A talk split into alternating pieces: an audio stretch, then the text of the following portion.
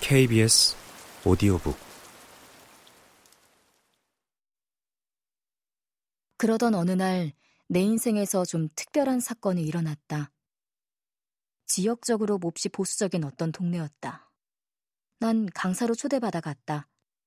그 지역 자치단체가 주최하는 강연이었다.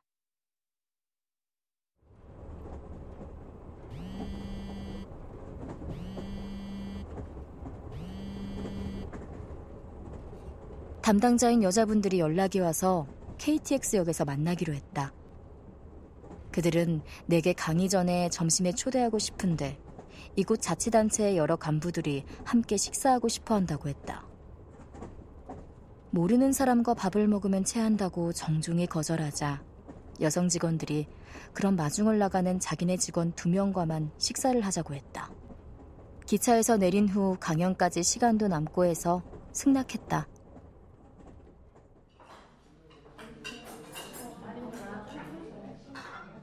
당일 그들을 만나 식당에 들어가 앉으려는데 일군의 남자들이 들어왔다. 나와 점심을 먹기로 한 여성들이 당황하며 일어났다. 바로 나와 점심을 먹고 싶다고 했다가 거절당했던 그 자치단체 간부들이었다. 그들은 이왕 이렇게 된 것이니 합석을 하자고 했고, 지역이 작으면 그럴 수도 있지 싶어 나도 더 고집을 부리지 않았다. 나를 담당한 여성 직원들을 제치고 내 앞과 옆자리에 앉은 그들은 자리에 앉자마자 내 얼굴을 빤히 보더니 말했다. 공 작가님, 사진보다 훨씬 미인이시네요. 그러자 그 옆에 사람도 말했다. 그러니까요. 참 예쁘세요. 목이 콱 막혀왔다. 불쾌감이 나를 휩쌌고 이제 든든히 먹은 나이의 힘 때문인지 나는 입을 열었다. 죄송합니다만 힘들고 불편합니다. 제게 외모에 대한 말씀은 하지 말아 주십시오. 그러자 그들은 약간 웃기까지 하며 다시 말했다. 아, 이쁘다고 하는데 왜 그러십니까? 예쁘다고 하면 모든 여자들이 다 기뻐 날뛸 거라 생각하는 관습이 여자라면 그 누구에게라도 서슴지 않고 예쁘다 아니다를 말하는 이 분위기가 정말이지 싫었다. 나는 이제 나를 사랑하도록 오래 연습한 사람이라 목소리를 낮추는 것이 가능했다. 나는 소중하고 나는 우아하고 품격 있을 것이다 라고 연습해오지 않았던가.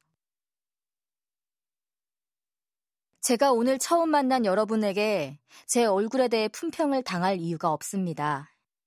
저는 얼굴 때문에 여기 강사로 초대받은 것이 아닙니다.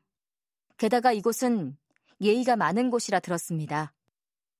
남녀 사이에 예쁘다라는 말이 어떤 뉘앙스로 쓰이는지도 기억해 주시기 바랍니다. 저는 제가 쓴 책에 대해서라면 몰라도 외모에 대한 일절 품평을 사양합니다.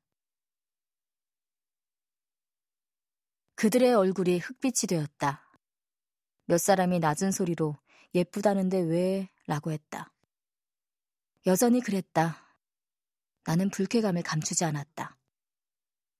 나를 사랑하기 전에 나라면 불쾌함을 표현하지도 못했을 것이고, 어쩌다 표현했다면 어색해진 분위기가 정말 미안해졌을지도 모르겠다. 그러나 그날은 그러지 않았다. 그들은 내 강연에 오지 않았다.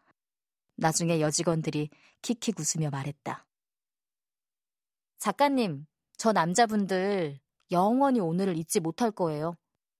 세상에 태어나 여자에게 저런 말 처음 들으셨을 테니까요. 잘하셨어요. 속이 다 시원해요. 그 후에도 몇 번이나 비슷한 일이 일어났다. 한 번은 문단에 미스 코리아 진이라고 나를 표현한 사회자가 있었다. 그도 그 지역 유지라고 했다. 강연 초미에 그것에 대해 말했다. 이런 표현은 손님과 강사에 대한 예의가 아니신 듯 하니 다음부터 여성 강사에 그런 표현을 해주시지 말기를 부탁드렸다. 그날 유튜브 촬영이 그래서 취소되었다고 했다. 내게 강연을 요청하는 지자체 수가 줄어들었다.